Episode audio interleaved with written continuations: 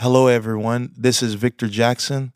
Welcome to the Bible Centered Podcast.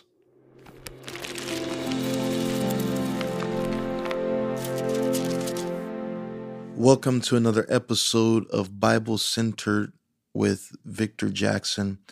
I want to thank each and every one of you for joining us on this journey in Matthew. And God has uh, revealed some incredible things and uh, thank you for the feedback. I, I, I have questions on each episode on Spotify uh, that you can answer and that you can ask, uh, so we can have some interaction. For those of you that want to subscribe, uh, I'll be sending out an email to you um, this coming week. Um, and I'm just excited about everything that God is doing. It's a Friday, and so we are going to uh, explore the Gospel of Matthew, chapter five.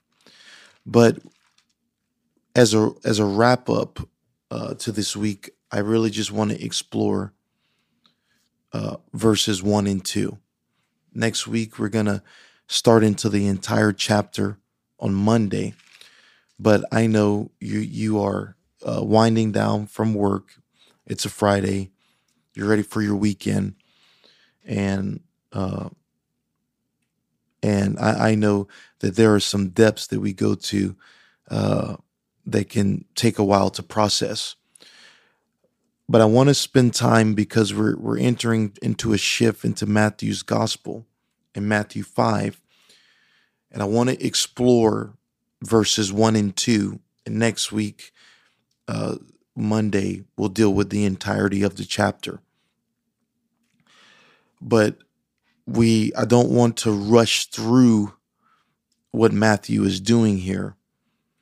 I, I want to uh, take a pause in verse one and two and show uh, exactly uh, what he's trying to communicate uh, here in verses one and two because this is the launching pad into uh, everything that he's trying to communicate about Jesus. Remember, he is presenting Jesus as the new Moses that leads the people of God not out of uh, the slavery of Egypt, but out of the slavery of sin. And he's come to do that for the entire world. But he's speaking to the Jews and he is uh, trying to allude into the Jewish mindset that Jesus is greater than Moses. And so let's go to verse 1 and 2 and this is where we'll we'll we will start and stop because I've got a little bit of explaining to do here. Matthew chapter 5, verse 1 and 2. This is a perfect wrap up on a Friday. Seeing the crowds, he went up on the mountain, and when he sat down, his disciples came to him, and he opened his mouth and taught them, saying, um, he gets into the first discourse of Jesus. And remember, he, he throughout the entirety of Matthew, he does five discourses, which is to put into the Jewish mindset um, the five books that God inspired Moses to write the Pentateuch, uh, the Torah. And remember yesterday when I spoke of him in the wilderness, he is quoting from the Torah from Deuteronomy 6 and Deuteronomy 8, showing that he wins the battle in the wilderness that the Israelites lost. But Matthew is very particular to put these mountaintop experiences into uh, the ministry of Jesus Christ, wanting to highlight it because remember, Moses receives the law of God on the mountain. And now Matthew is showing Jesus going into the mountain. But as I reiterate, the multitudes, the disorganized crowd, they didn't go to the mountain, but his disciples did. And we talked about how the disciple is, is disciplined and takes on the teachings of his leader, of his teacher, and, and demonstrates that and walks that out. And so, what Matthew is about to present with Jesus is that he gives, in a sense, a new law, a more uh, a deeper law, a law that is not just focused on the behaviors and the actions, but laws that are focused on the motive. And and you're going to see this when we talk about the beatitudes and the poor in spirit and they that mourn and those the meek and uh, the merciful and the pure in heart. Uh, that Jesus is dealing more with just proper behaviors, but he's going to be speaking of proper intentions. And he is introducing a, a, a new way of covenant living, uh, a, a new, the ethics of those that are influenced by the kingdom. And when he sees the crowds, he went up to the mountain. And when he sat down, KJV says, when he set himself, when he was set, his disciples came to him. And there, there's a lesson here that I want to introduce about the Mount because we're getting into the Sermon on the Mount. Is that when Jesus goes up to the mountain, no one comes to him. But when he sets himself on the mountain, the disciples came to him. There is a principle here. When you go up the mountain, they'll listen to you. I'll rephrase. When you go up the mountain, they'll look at you. But when you stay on the mountain, they'll listen to you. You see, when he went up to the mountain, they looked but when he set himself on the mountain, they listened. What is the principle here? The principle here is that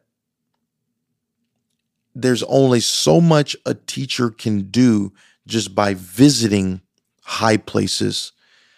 It's when the person sets themselves into that place that they can have influence. Uh, this speaks of longevity. This speaks of stability. Uh, thankfully, Jesus wasn't a flash in the pan. He wasn't a shooting star. He was literally setting himself. And the challenge for us is that when God brings us into the depths and into the heights, that it's not enough just to visit there. We have to have a discipline to actually remain there.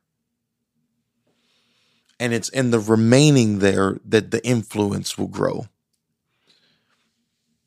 And and sometimes there are shooting stars in the world and in ministry that they they come and go and they're up and down and it's tough to follow them. We'll look and we will be inspired and say wow that's amazing. But when someone actually sets themselves in their gifting sets themselves in their calling and sets themselves in an arena of influence all of a sudden the disciples will come and listen. Because you have shown uh, what it means to be stable. We see this with Ezekiel in the valley of dry bones. It wasn't enough for him to just see the dry bones. The Bible says that he had to sit down in it. Every effective ministry has to sit down it, can't be just mobile. It can't be moving around from one spirit sphere to the next. But there has to be a, a, stability, and the posture of the rabbis would be to sit down and teach. But when Jesus went up to this mountain, the multitudes couldn't follow. It was a higher level, but the disciples did. But they came when he set himself, when there was some stability. And whenever he set himself, it gave him the opportunity to speak. You see, some people try to speak before they set themselves. Oh, I hope you're getting what I'm saying. Uh, so some people try to speak before they set themselves, and they speak too early and they're not stable, and they actually cause damage because uh, they don't believe that anymore or they don't want to live like that anymore and and they were just speaking in their youth or what have you.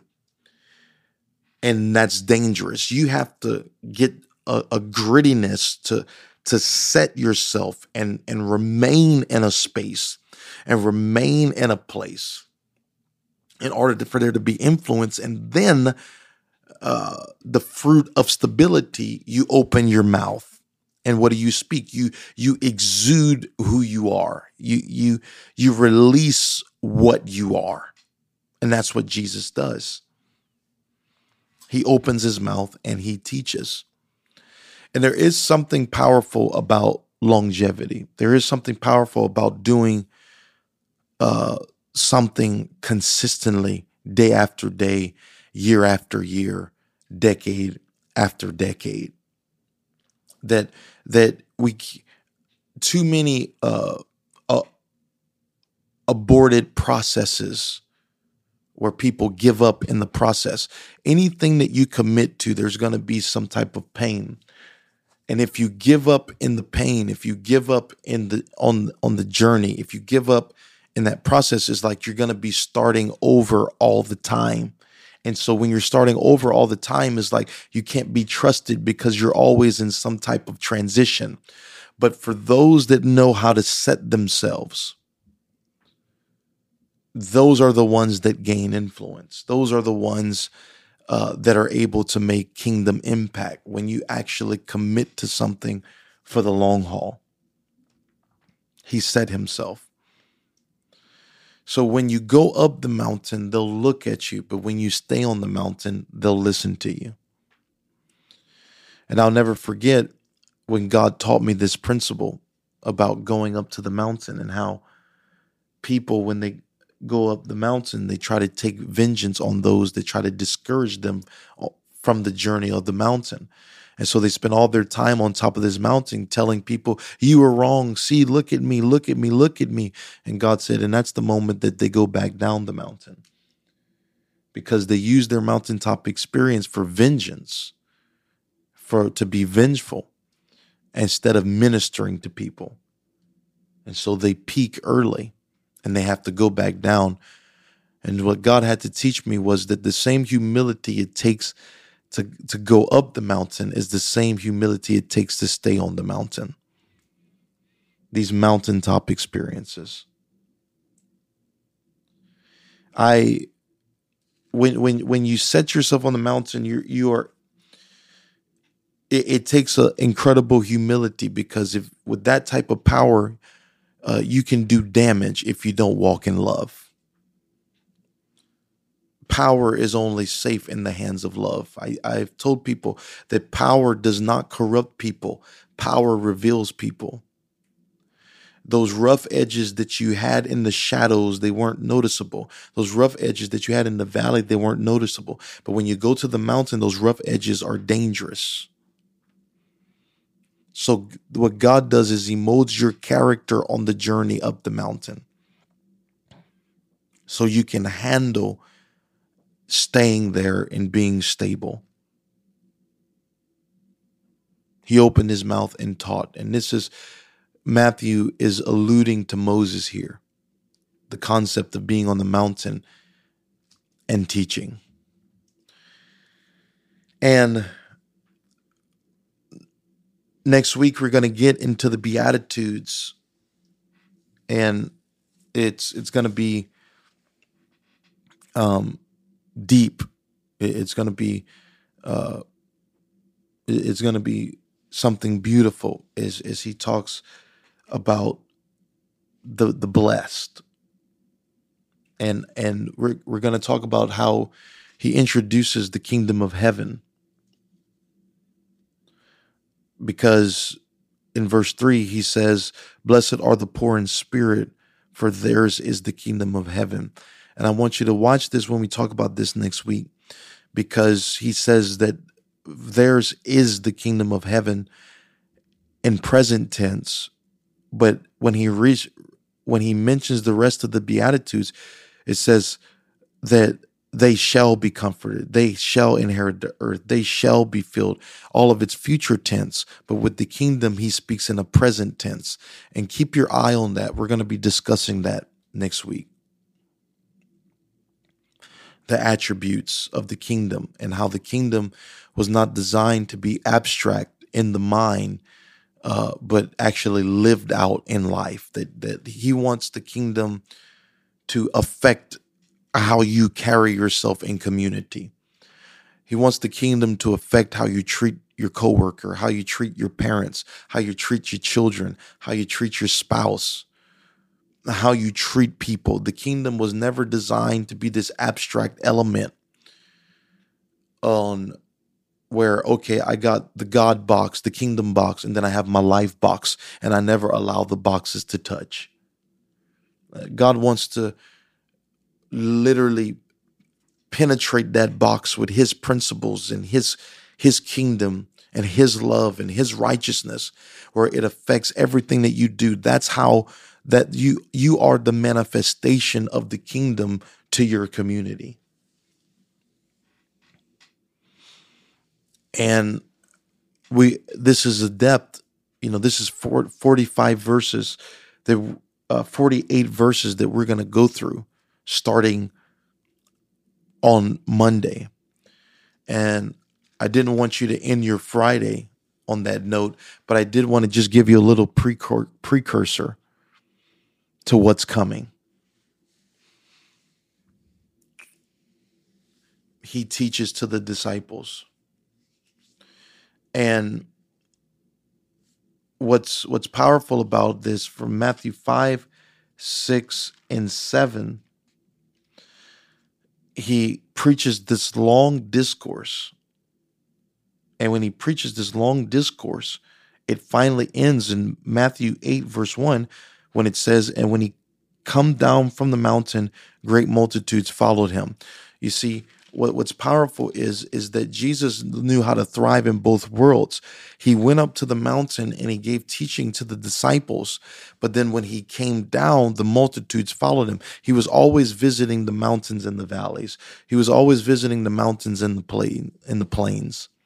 And so just because he was he was unreachable at some points, he made sure he he was more hands on at other points. He thrived in both levels. He knew when to come apart and he knew when to go in the middle. He knew when to set himself apart. He knew when to put himself in the midst. This was Jesus was such a profound leader. He, he's the greatest philosopher, the greatest teacher, he, the greatest king, the king of kings, and the Lord of lords. he just does things well and and Matthew is presenting the superiority of Jesus to Moses. That his laws carry uh, such a great weight comparable to Moses. But Moses dealt with behaviors Jesus is dealing with the heart and he even says it later that out of the heart proceeds evil thoughts and proceeds these evil behaviors. So Jesus is going beyond just you not killing your brother or killing somebody. He's going to your anger issue that stems from your heart. And Matthew is putting this in the Jew's mind on the superiority and the preeminence of Christ. And how when you fall when you come into relationship with Jesus Christ how it affects the community. A, a, the gospel was designed to affect the community. The evangelion the military term. The gospel was designed to affect the community to deliver the captives. to set people free by the power of God. And so he is showing how to live out the kingdom.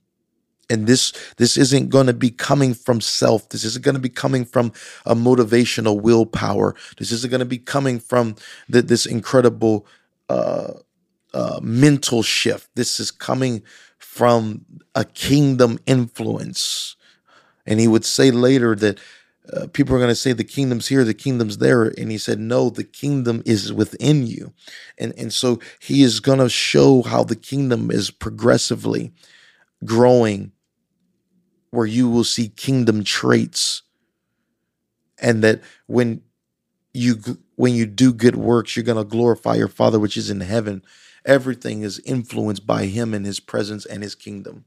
I'm excited to get into this with you. I want you to enjoy your weekend, enjoy your Saturday and Sunday. Um, get some rest. I'm excited to talk with you again this coming Monday. Monday through Friday, we'll do this again, but I just wanted to give a brief review and, and a brief precursor to what we're going to be getting into next week. And I have just loved walking through the Word of God with you. And I thank you for your hunger I, I thank you for um, just your passion and and to the thousands of people that have been tuning in, listening.